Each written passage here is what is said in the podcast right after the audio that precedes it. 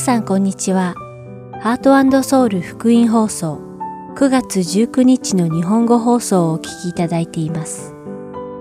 このシーズンは聖書を一緒に読みましょう。アリゾナ・フィニックス JIBC ヤソ牧師によるグランドキャニオンの彼方からと新シリーズイスラエルの王たちをお届けします。では聖書を一緒に読みましょう。お聞きください。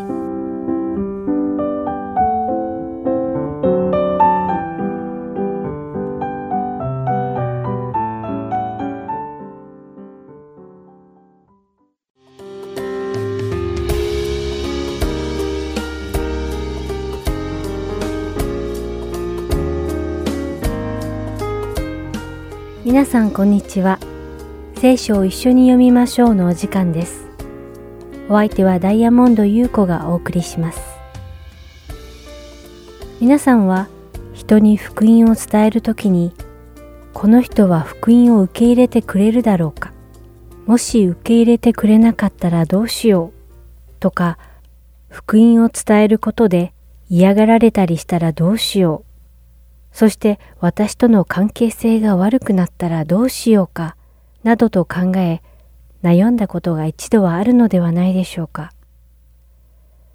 しかし私たちが人に福音を伝えるとき、私たちは自分で決めてそうしていると考えがちですが、実は聖書によると私たちが福音を伝えるのは私たちの意思によってのみなされているのではなく、完璧な神様のご計画の中で起きているのです。神様のご計画によってなされているので、皆さんが福音を伝えるとき、あれこれと相手の反応を予想して悩まなくてもいいのです。今日皆さんと一緒にお読みする使徒の働き第18章には、これが一体どういうことかがよく説明されています。使徒の働き18章の冒頭で、アテネを去った使徒パウロは、コリントへ行き、ユダヤ人とギリシア人にイエス様こそがキリストであることをはっきりと伝えました。しかし、コリントのユダヤ人たちは、パウロとその一行に対して反抗して暴言を吐きました。そんな彼らにがっかりしたパウロは、自分の着物を振り払って、あなた方の血はあなた方の頭上に降りかかれ、私には責任がない。今から私は異邦人の方に行く。と言い、見切りをつけようとしました。しかしその夜、神様が幻によってパウロに、恐れないで語り続けなさい。黙ってはいけない。私があなたと共にいるのだ。誰もあなたを襲って危害を加えるものはない。この町には、私の民がたくさんいるから、と言われたのです。コリントの人々が誰も福音を受け取ろうとしなかったので、パウロはコリントを去ろうとしていました。しかし主は、コリントには神の民がたくさんいるから、引き続きコリントにとどまって福音を伝えるようにとパウロに言われたのです。そして主の御言葉に従ったパウロは、1年半の間、コリントに滞在し、福音を伝え続けました。そして、コリント教会が誕生したのです。そして、コリント教会ができて初めて、パウロはコリントを離れ、別の地へと伝道の旅に出て行きました。いかがですか？私たちが人にイエス様の福音を伝えるとき、その人の反応を心配する必要はないのです。もし仮に福音を伝えた人が福音を受け入れなくても、私たちはがっかりしたり、その人を避けるように別の場所に逃げていったりしなくていいのです。神様が私たちを導かれ、他人にイエス・キリストの福音を伝えるのを手助けされるのです。ですから、私たちは神様に呼ばれたら、神様に従ってさえすればいいのです。そして、もしそこに神の民がいるのであれば、その人たちは私たちが伝える福音に反応し、私たちが伝える御言葉に耳を貸し、イエス様を救い主と受け入れるのです。ですから、私たちは福音を伝えるのに心配は必要ないのです。私たちがいつでもどこでもイエス様がキリストであることを大胆に伝えることができるように願います。それではお祈りします。天の愛する神様、私たちが人にイエス様の福音を伝えるとき、相手の反応を心配したり、怖がったりすることがないように導いてください。私たちが大胆にあなたの福音を伝えることができるように強めてください。そして一人でも多くのあなたの民にあなたの素晴らしい御言葉を伝えることができますように、私たちを大いに用いてください。イエス・キリストの皆によってお祈りします。アーメン。それでは、使徒の働き18章1節から23節を読みして、今日の聖書を一緒に読みましょうを終わりたいと思います。その後、パウロはアテネを去ってコリントへ行った。ここで、アクラというポント生まれのユダヤ人およびその妻、プリスキラに出会った。クラウデオ帝がすべてのユダヤ人をローマから退去させるように命令したため、近頃イタリアから来ていたのである。パウロは二人のところに行き、自分も同業者であったので、その家に住んで一緒に仕事をした。彼らの職業は天幕作りであった。パウロは安息日ごとに街道で論じ、ユダヤ人とギリシア人を承服させようとした。そしてシラスとテモテがマケドニアから下ってくると、パウロは御言葉を教えることに専念し、イエスがキリストであることをユダヤ人たちにはっきりと宣言した。しかし彼らが反抗して暴言を吐いたので、パウロは着物を振り払って、あなた方の血はあなた方の頭上に降りかかれ、私には責任がない。今から私は異邦人の方に行く、と言った。そしてそこを去って、神を敬うテテオ・ユストという人の家に行った。その家は街道の隣であった。街道管理者クリスポは一家を挙げて主を信じた。また、多くのコリント人も聞いて信じ、バプテスマを受けた。あるよ、主は幻によってパウロに、恐れないで語り続けなさい。黙ってはいけない。私があなたと共にいるのだ。誰もあなたを襲って危害を加えるものはない。この町には私の民がたくさんいるから、と言われた。そこでパウロは、1年半ここに腰を据えて、彼らの間で神の言葉を教え続けた。ところが、ガリオがアカヤの地方総督であったとき、ユダヤ人たちはこぞってパウロに反抗し、彼を法廷に引いていって、この人は律法に背いて神を拝むことを人々に説き進めています、と訴えた。パウロが口を開こうとすると、ガリオはユダヤ人に向かってこう言った。ユダヤ人の諸君、不正事件や悪質な犯罪のことであれば、私は当然あなた方の訴えを取り上げもしようが、あなた方の言葉や名称や律法に関する問題であるなら、自分たちで始末をつけるのがよかろう。私はそのようなことの裁判官にはなりたくない。こうして、彼らを法廷から追い出した。そこで皆の者は、街道管理者ソステネを捕らえ、法廷の前で打ち叩いた。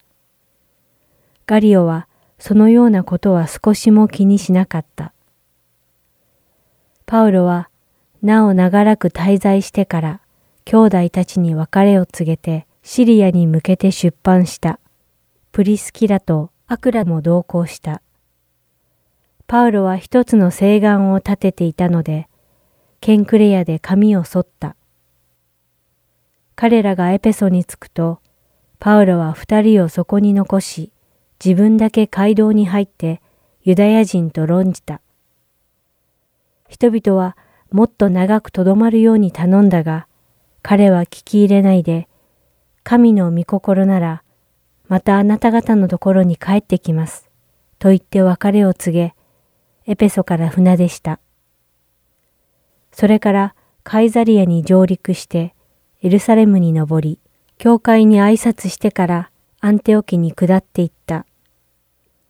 そこにしばらくいてから、彼はまた出発し、ガラテヤの地方及び古着屋を次々に巡って、すべての弟子たちを力づけた。今日の聖書を一緒に読みましょうはここまでです。それではまた来週お会いしましょう。お相手はダイヤモンド優子でした。さようなら。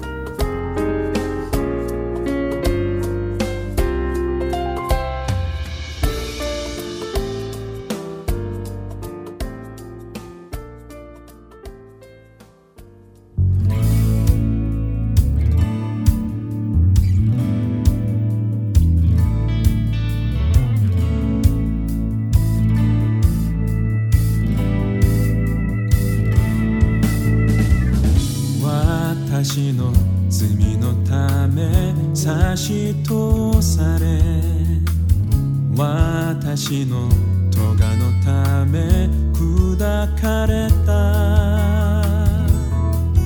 彼の十字架が平安をもたらし、彼の打ち生地で私は癒された。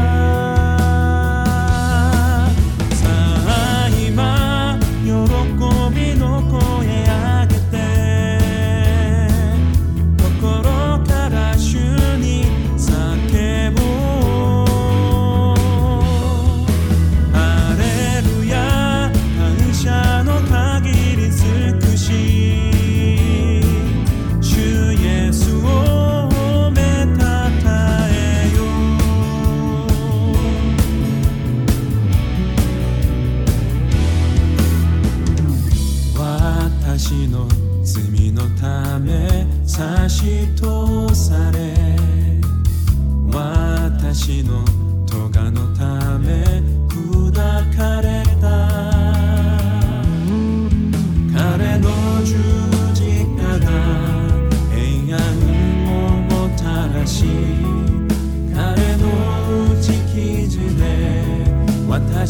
癒され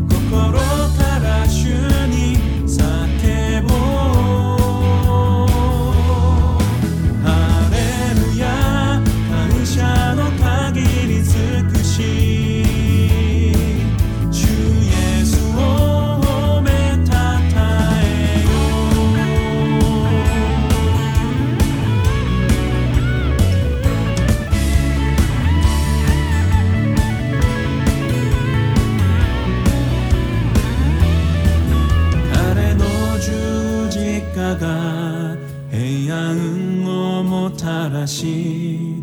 彼の打ち傷で私は癒された。さあ今喜びの声あげて、心から主に叫ぼう。ハレルヤ感謝の限り尽くし、主を褒めたたえよう。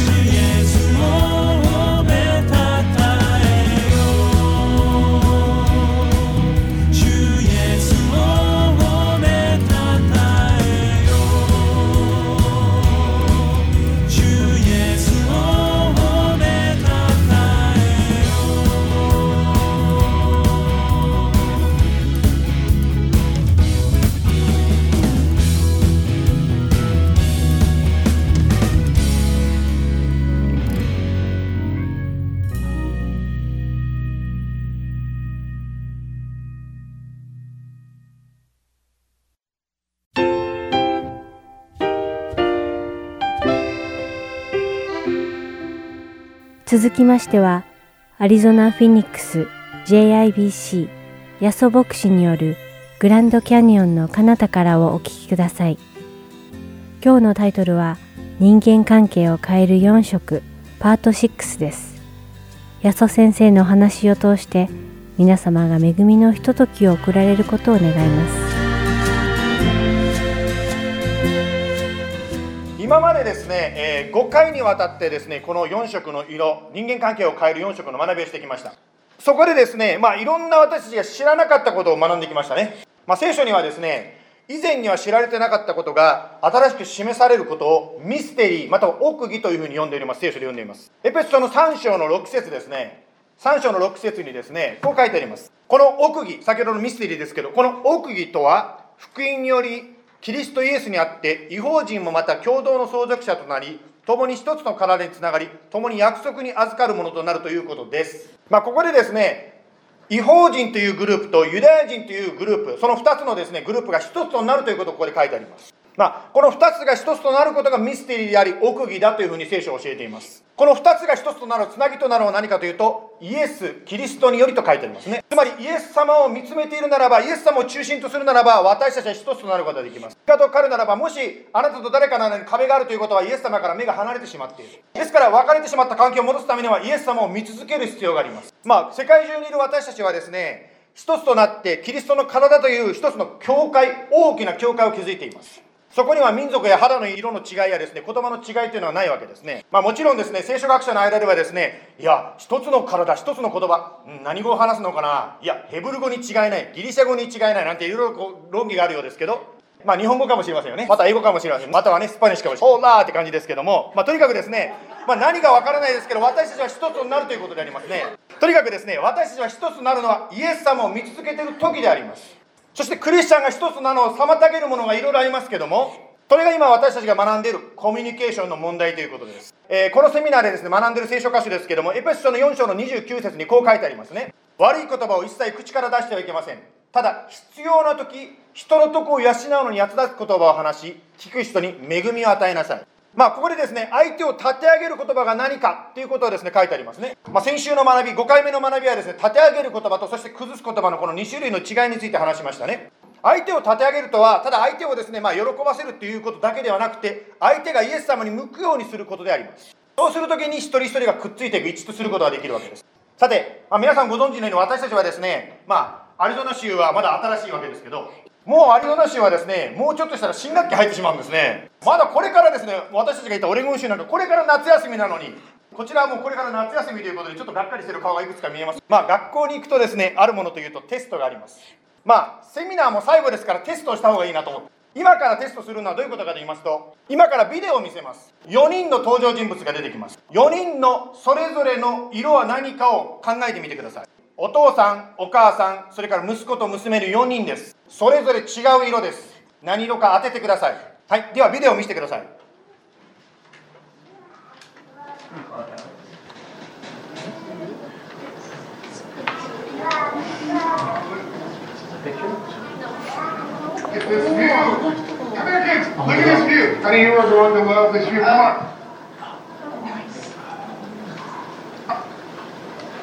But I already saw it when we came in. Now you all can see how my hard work has paid off. Suitcases on the floor. Do you know how many germs are on those suitcases? What are you looking for? We've been in here for 30 seconds. This room was perfect. We had a sheet on the bed. And this. Honey. Kids, listen to your mother. Hey, Mom, can we go explore? I want to chill before we go to the pool. Here's the pool. Mom, can we go to the pool? You can go as long as you stay together. And do not talk to any strangers. Okay, family. The plan for tonight is presently 4 p.m. We are having Italian food. Our reservation is 5 p.m. All right? Then we will take a trip down the block. We will stop at 6 p.m. for ice cream. You're welcome. Then we will go to the pool. Then we will all be in bed by 9 p.m. sharp. All right? We have a busy day tomorrow. I thought this was vacation. はい、I thought this was vacation って言ってますけどね、まあバケーションのはずがというね、最後のセリフがありました。さあ、わかりましたか？何色か4人それぞれの色ですね。まず、Father、お父さん。お父さん何色でしょう？ Red。ね、お父さんが Red。OK。ね。では、お母さん、Mother は Blue。Mother's Blue ね。はい。それでは、お姉ちゃん。Green。はい。で、じゃあ、弟は？まあ、これは全部ですね、YouTube に載ってますね、iSayYouHeart.study というね、まあ、そういうウェブサイトがあるんですけども、まあ、それでね、また興味ある方は見てみてください。まあ、ちなみにですね、今日初めてこれを見た方はですね、このグループは一体何なんだと思ってる方いらっしゃると思うんですね。何ですか黄色とか赤とか、何ですかこのグループはと思ってる。ね、まあ、これはですね、ずっとですね、まあ、人間をですね、4つのタイプにですね、分けたということです。これはちなみにですね、聖書が言ってるんではなくって、まあ、人間がですね、ずっと研究してきた中で、まあ、こうではないかというふうに言われていることをちょっと使ってるだけでございます。まあ、そう言っちゃうとですね、ある方、これ教会って聖書の話するはずなのになんでこんなこと言ってるんですか、心理学の学びじゃないですかということなんですけど、まあ、ですからこれセミナーという名前をつけたんですけど、つまり6週間6回にわたって聖書の教えをどのように具体的に実行していくか、その実行していくことを、まあ、こういったですね、まあ、心理学の学びをちょっと使って学んでいるところであります。ですからですね、こういうの嫌だな、何これってと思ってる方は来週からちゃんと元に戻りますのでご安心ください。まあ、しかしですね、まあ、この学びを通して分かることは、意外に私たちクリスチャンが気がついてないことが結構あるということを、この4つの色の知識を学ぶときに分かってきます。先ほども言いましたように、これは聖書の教えではないわけですけども、ある方はこう思うでしょう。人間をですね、人類70億を4つに分けることなんかできるわけない。私はユニークなんだ。世界で私しかいないんだ。この方なんか入らない。まあ、そう思う方はですね、ちょっとこの説明を聞いていただきたいと思います。最近ですね、まあ、黒人の方のものの見方で世界を見るということが非常に大事になっていますね。私たちもですね、夏休みでサンディエゴに行きましたが、サンディエゴの実際にあった出来事を映画化した、まあ、ブライアン・バンクスという映画があるということで、それを見ました。まあ、これはサンディエゴで実際に起こった出来事をですね、映画にしました。興味のある方はぜひね、そういうストリーミングとか、また DVD 借りてみてください。すごくいい映画です。まあ、こういうことを通して本当に他の人たちが知らなかった黒人の方の世界というのを、私たちは理解する必要を教えられています。例えばですね、ある黒人の方はですね、街を歩くときにポケットに手を入れないように気をつけているそうです。なぜならば、ポケットに手を入れて歩いていくならば、ナイフを持っていると人から疑われるからっていうんですね。まあ、そのように日常生活でいろいろ気をつけないといけないことがあるんだということを、私たちは今学んでいますね。この4つの色の学びもそうであります。私たちはですね、自分の色のものの見方で世界を見るので、自分とは違う人の考え方が分かりません。例えばですね、あなたがグループでディスカッションをリードしているとしましょう。あなたが質問すると、最初に答えるのは何色ですか？赤とか黄色の方が最初に答えてきます。もうすでに答えて早いね。赤とか黄色の方は最初に返事をしてくるんです。しかし青とか緑の方はあんまり答えません。するとですね、ディスカッションのリーダーをしているあなたはこう思うでしょう。青とか緑の人はあなたを嫌ってんじゃないかと思ってるかもしれない。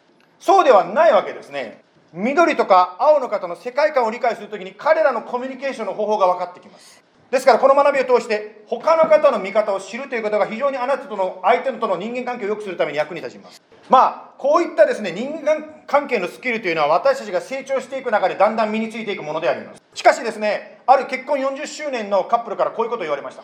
私の、まあ、スパウスですね、配偶者がこういうふうに考えてたことを知らなかった。この学びを通して教えられましたと、40周年の方はこう言ってましたね。ですから、この学びというのは非常にですね、まあ、リレーションシップがまだ浅い方も長い方も非常に息を受ける部分があります。まあ、特に今日はですね、最後ですので、さらに人間関係を良くするためにどんなことができますかということをですね、最後に学んでいきたいと思います。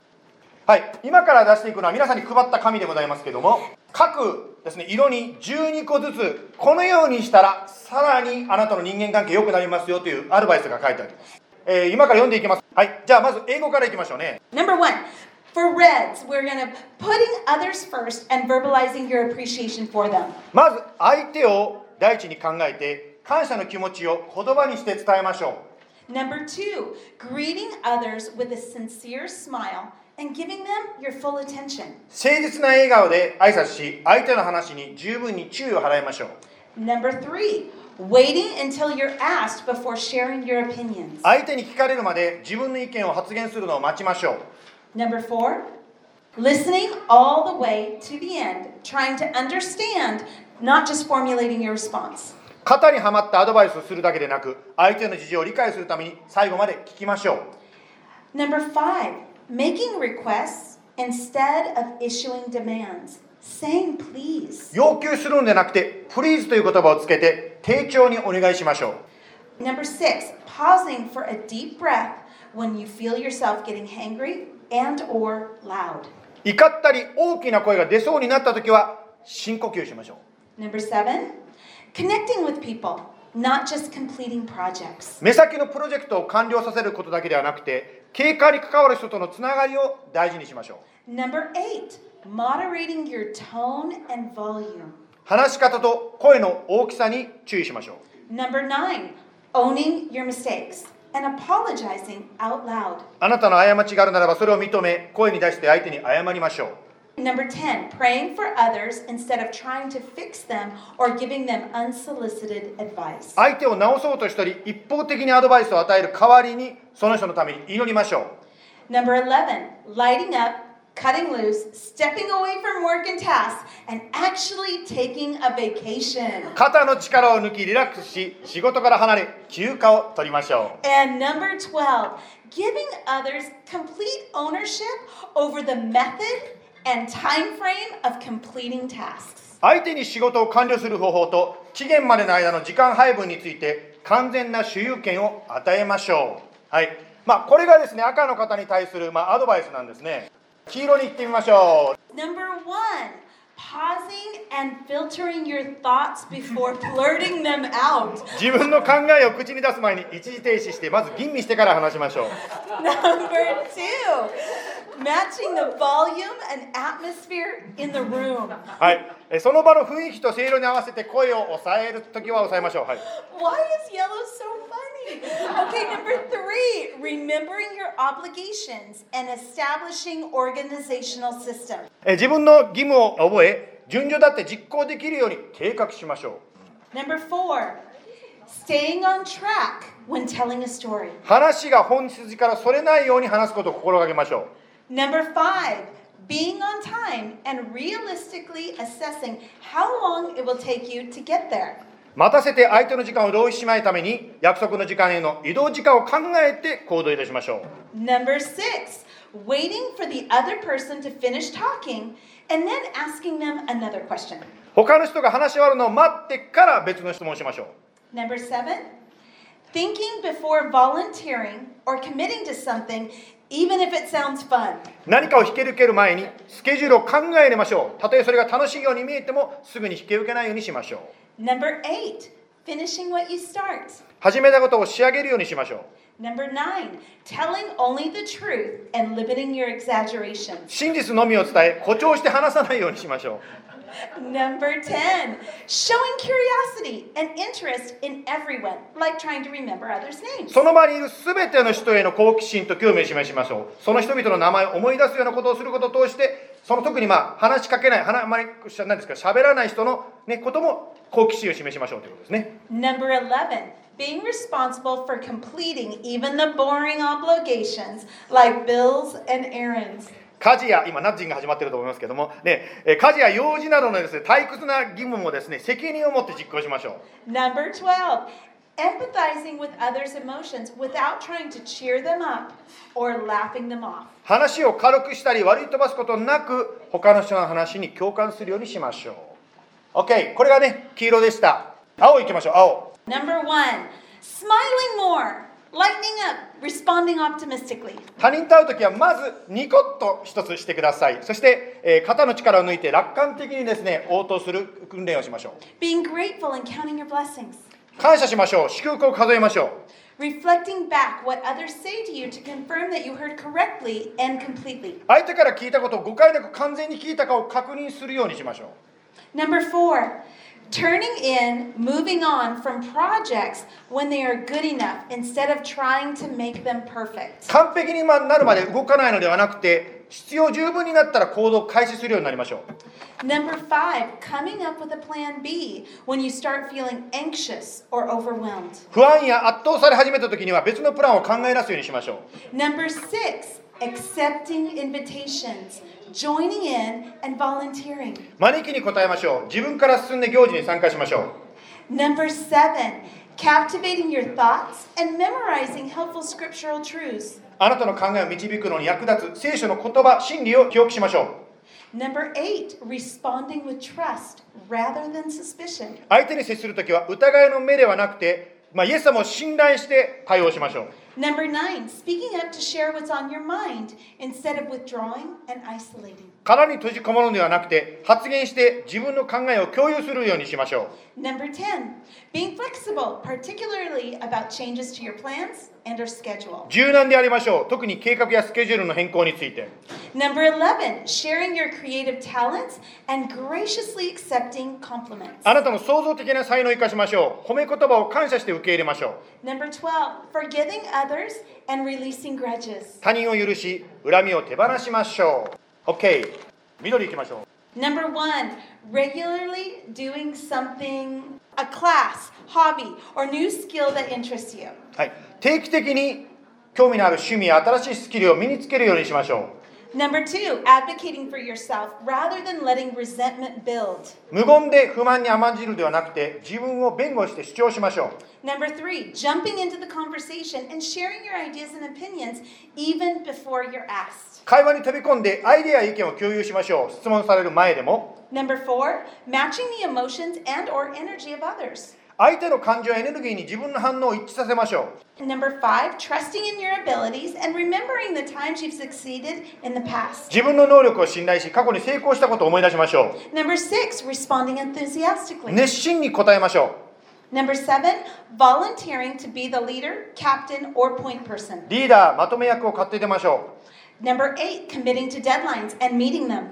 締め切りを守るようにしましょう。No.9 Expressing your preferences when you're offered choices。 選択肢が提示されたときは好みを表現しましょう。No.10 Explaining that you need time to think rather than leaving the others confused by your silence。 沈黙によって他の人を混乱させるのではなくて、考える時間が必要であるということを説明しましょう。11 Sticking around until conflicts are fully resolved。 問題が解決するまでその場にいることにしましょう。No.12 Vocalizing your admiration and or appreciation of others。 他人への称賛や感謝の気持ちを声に出して言うようにしましょう。はい、このことを実行するのは正直言うと人間の力だけではできないところがあるかもしれません。一つは友達の助けも必要です。ですからスモールグループというのをやってるわけですね。やはり具体的に励ましてくれる、また具体的にですね、本当に一緒に祈ってくれる友が必要です。そして何よりもイエス様の助けが必要です。レッツプレイ、お祈りしましょう。イエス様、感謝いたします。本当にあなたが人間関係という素晴らしい贈り物を私たちに与えてくれました。アダムが最初に作られた時、人は一人でいるのは良くないと言いました。そして人間関係をあなたは作られたのです。どうぞ神様、こうした知恵というんでしょうか、知識を用いて私たちに与えてくださったそのギフトをさらによく用いていくことができますように助けてください。そしてどうぞ今もし壊れている人間関係があるならば、どうぞイエス様、あなたが真ん中にいてこの人間関係をもう一度癒してくださる、戻してくださるように助けてください。今日こうして一緒にあなたを礼拝できたことを感謝いたします。お一人お一人の上にあなたの豊かな祝福と守りと勝利が今週1週間ありますように、イエス様の名前によって祈ります。アーメン。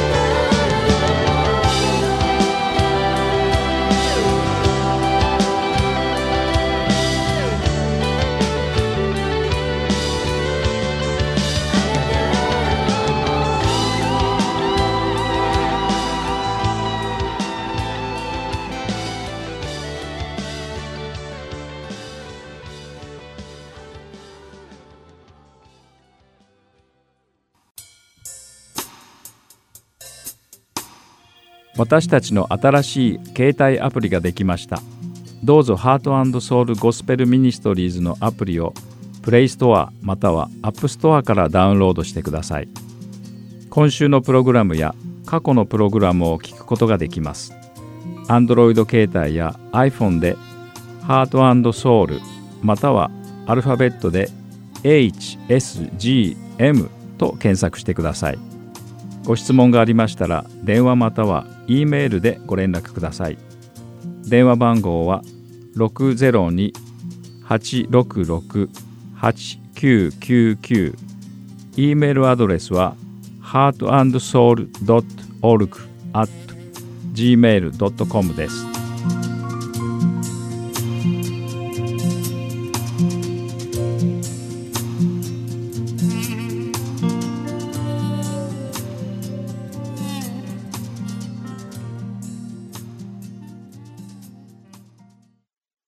では、イスラエルの王たちをお聞きください。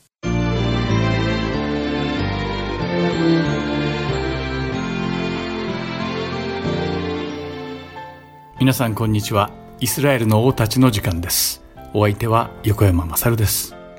さて今回はサムエル記第2の第8章から12章、そして歴代史第1の第18章から20章3節に書かれた内容を学んでいきましょう。主の祝福によってダビデはイスラエルの国力を固く立て、領土拡張を始めました。当時、イスラエルの西側にはペリシテをはじめ、東側にはモアブとアモン、そして南側にはエドムとエジプト、また北側にはアラムなど様々な国々がイスラエルを牽制していました。ダビデは手始めに勢力が弱まっているペリシテに攻め入りました。当時ペリシテの中心地はメテグハーマにあり、そこはダビデがかつてペリシテで暮らしていた頃、ガテと呼ばれていた場所でした。ダビデはこの地を最初に占領したのです。このペリシテ占領を皮切りに、イスラエルの東側のモアブを勝ち取り、北側のアラム族の中でも最強と謳われた蕎麦を続けて占領してしまいました。さらに蕎麦を支援するために出てきたアラムの援軍との戦いにも快勝し、蕎麦との戦いを終えて戻る道で待ち伏せしていたエドムとの戦いでも大勝利を収めたのです。イスラエルの力が強まりにつれ、敵対する国が徐々に消えていきました。そんなある日、ダビデはアモンのナハシュ王が死亡したとの報告を受けました。それを聞いたダビデは哀悼の念を示すために早速家来たちをアモンに派遣し、追悼の言葉を伝えさせました。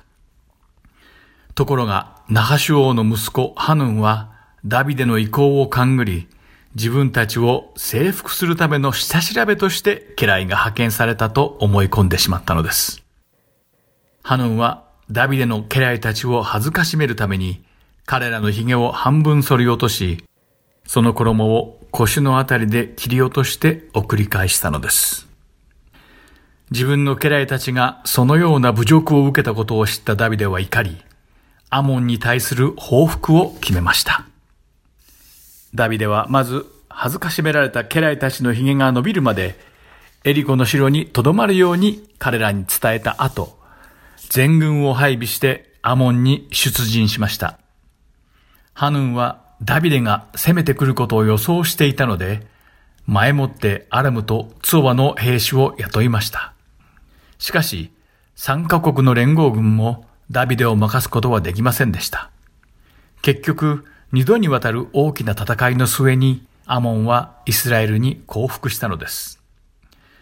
イスラエルに降伏した国々はしきたり通りにイスラエルに貢ぎ物を納めました。それを受けたイスラエルは裕福になり急速な成長を遂げていったのです。すべてを主に委ねて従順に主の御胸に従ったダビデの信仰のおかげでイスラエルは史上最高の最盛期を迎え、古代中東における屈指の力を持った強大な国家となりました。ダビデは自分のすべての成功が自分の神様への従順さと信仰によってもたらされていることを知っていました。しかしすべてがうまくいき、順風満帆に思えたダビデにも新たな試練が訪れるのです。ダビデは主の御前に罪を犯してしまうのです。そのあらましはこうでした。ある日ダビデが昼寝から起きて王宮の屋上を歩いていると、一人の美しい女が体を洗っているのを見てしまいます。その女はバテシェバといい、ウリア将軍の妻でした。当時ウリアはダビデの忠実な部下でアモンとの戦いに出兵していました。聖書にその美しさを特筆されるほどに美しいバテシェバを見たダビデは自分の情欲を抑えることができませんでした。そして彼女を王宮に連れてこさせ自分の情欲を満たしたのです。その結果バテシェバは身ごもってしまいます。バテシェバの解任を知ったダビデはなんとかそのバテシェバの解任をごまかそうと画策します。戦地にいるヨアブ将軍に宛てて伝言を送り、ウリアをエルサレムに戻すように命令します。そして戻ったウリアに家に帰ってしっかりと休むように命令するのです。しかしウリアは王宮の門で部下たちと寝泊まりし、結局自分の家に帰ることはしませんでした。彼は神の箱やヨアブ将軍、そしてすべての兵隊たちが戦場で苦戦しているのに、自分一人だけが家でゆっくり休むわけにはいかないと考えたのです。そこでダビデはウリアを招いて、ウリアを弱らせ、なんとか家に帰そうと泥酔するまで酒を飲ませましたが、ウリアが家に帰ることはありませんでした。困ったダビデは、仕方なくウリアを再びアモンとイスラエルが戦っていた戦場に戻します。ウリアはあまりにもイスラエルに忠実すぎて、家に帰ってバテシェバと寝ることをしなかったのです。そこでダビデは自分の不貞を隠すためには、ウリアを殺すしかないと考えました。ダビデはヨアブ将軍に手紙を一通書いて送りました。その内容がサムエル記第2の第11章の15節に書かれています。読んでみましょう。そこには、その手紙にはこう書かれてあった。ウリアを激戦の真正面に出し、彼を残してあなた方は退き、彼が撃たれて死ぬようにせよ、とあります。これを受けたヨアブ将軍は仕方なく城の前方にウリアとダビデの部下たち何人かを置いて城の者たちと戦わせ、彼らが戦死するように仕向けたのです。自分のために命を投げ出すほど忠実な家来に対して、ダビデは自分の不貞を隠すためにこのような恐ろしい仕打ちをしてしまったのです。そしてウリアが戦死したとの報告を受けたダビデは、ウリアの葬儀が終わるとすぐにバテシェバを宮殿に招き入れて妻とし、やがて彼女はダビデの子を産みました。このように形を繕って自分の欲望を満たしたダビデの罪は、うやむやにされ不問に終わるかのように見えました。しかし、すべてをご存知であられる主は、預言者ナタンをダビデに使わし、ダビデを糾弾したのです。ナタンはダビデに一つの話を伝えました。その話はこういうものでした。ある町に二人の人が住んでおり、一人は富、もう一人は貧しい暮らしをしていました。富んでいる人は非常に多くの羊と牛の群れを持っていましたが、貧しい人は自分で買ってきて育てた一頭の小さなメスの子羊の他には何もありませんでした。そんなある日、富んでいる人のところへ一人の旅人がやってきました。彼は旅人のために自分の羊や牛の群れから取って調理するのを惜しみ、貧しい人のメスの子羊を取り上げて自分のところに来た人のために調理したのです。この話を聞いたダビデは腹を立てて、貧しい人から羊を取り上げた富んだ者は必ず死ななければならないと言ったのです。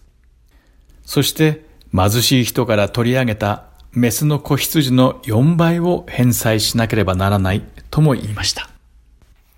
その時預言者ナタンは、その富んだ者はダビデ王に他ならないと言い放ちました。そしてダビデが犯した悪事を一つ残らず明らかにして話し、彼を責め立て、主がダビデ王に下した報いを伝えました。サムエル記第2の第12章の7節から12節を読んでみましょう。ナタンはダビデに言った。あなたがその男です。イスラエルの神、主はこう仰せられる。私はあなたに油を注いで、イスラエルの王とし、サウルの手からあなたを救い出した。さらに、あなたの主人の家を与え、あなたの主人の妻たちをあなたの懐に渡し、イスラエルとユダの家も与えた。それでも少ないというのなら、私はあなたにもっと多くのものを増し加えたであろう。それなのに、どうしてあなたは主の言葉を蔑み、私の目の前に悪を行ったのか。あなたはヘテ人ウリアを剣で打ち、その妻を自分の妻にした。あなたが彼をアモン人の剣で切り殺したのだ。今や剣はいつまでもあなたの家から離れない。あなたが私を蔑み、剣はウリアの妻を取り、自分の妻にしたからである。主はこう仰せられる。聞け、私はあなたの家の中からあなたの上に災いを引き起こす。あなたの妻たちをあなたの目の前で取り上げ、あなたの友に与えよう。その人は白昼公然とあなたの妻たちと寝るようになる。あなたは隠れてそれをしたが、私はイスラエル全部の前で、太陽の前でこのことを行おうとあります。預言者ナタンを通して自分の犯した罪に主が怒りを燃やされていることを悟ったダビデは、素直にそれを認めて聞き入れて、主の前で直ちに悔い改めました。それをご覧になった主は、ダビデに対する御怒りを鎮められ、心から悔い改めたダビデを許してくださったのです。しかし、ダビデが犯してしまった罪ゆえに、主が敵からそしられる原因となり、ダビデとバテシェバの間に生まれた子は死んでしまうだろうと告げられました。預言者ナタンがダビデの元を去ると、主はバテシェバが産んだ子供を撃たれたので、その子は重病にかかってしまいました。そしてダビデはその子のためにずっとひれ伏して、主に切に願い求め祈り断食をしました。しかし、その祈りも虚しく、その子供はとうとう7日目に死んでしまったのです。子供が死んでしまったという報告を受けたダビデは、すぐに地から起き上がり、風呂に入り、身に油を塗って服を着替えました。そして、主の宮に入って主をあがめ、礼拝したのです。また、その後自分の家に帰って食事をとりました。このダビデの行動は、事情を知らない家来たちにはよく理解できませんでした。子供が生きていた時は泣きながら断食をして祈っていたのに、子供が死んだと聞いた後には、すぐに何事もなかったかのように起きて食事をしていたからです。いぶかっていた家来たちに、ダビデ王はこう言いました。子供がまだ生きている時に、私が断食をして泣いたのは、もしかすると主が私を憐れみ、子供が生きるかもしれないと思ったからだ。しかし今、子供は死んでしまった。私はなぜ断食をしなければならないのか。あの子をもう一度呼び戻せるのであろうか。私はあの子のところへ行くだろうが、あの子は私のところに戻っては来ない。この一連の出来事からもわかるように、ダビデは主の御胸と人がしなければならないことをはっきりと理解していました。そしてダビデは子を失って悲しむ妻バテシェバを慰めました。やがてバテシェバはダビデにもう一人の男の子を産むことになります。その子にダビデはソロモンという名前をつけました。このソロモンとは、シャロームから派生した言葉で、平和、和解を意味していました。主はダビデの罪をお許しになられた証として、もう一人の子供を授けてくださったのです。おそらくダビデはそれを忘れないために、息子にソロモンと名付けたのではないでしょうか。また主はソロモンを愛されたので、預言者ナタンを使わせて、主が愛しているという意味を持つエディデアという名前もお与えになりました。主はダビデの罪を許され、激戦を極めたアモンとの戦いにも終止符を打たれます。それは将軍ヨアブがアモンの首都ラバを包囲し、攻撃を加えた時でした。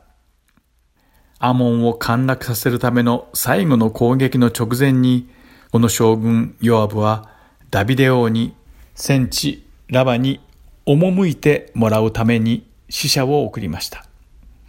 それはこの勝利の栄光をダビデ王が受けられるようにするためでした。こうしてラバ城を陥落させ、アモンに勝利したダビデはアモン王の王冠を自らの頭にかぶり、アモンのすべての町を占領し、数多くの戦利品を抱えてエルサレムに凱旋しました。そしてそれまでずっとイスラエルと敵対してきたアモン人たちをイスラエルのために働かせたのです。罪を犯しながらも自分の罪を指摘されると、心から主の御前で悔い改め、主に許していただき、イスラエルという国を強大にしたダビデの王国には一体どんな運命が待ち受けているのでしょうか。この続きはまた次回お話しします。今日もイスラエルの王たちにお付き合いいただきありがとうございました。ではまた来週お会いしましょう。お相手は横山勝でした。さようなら。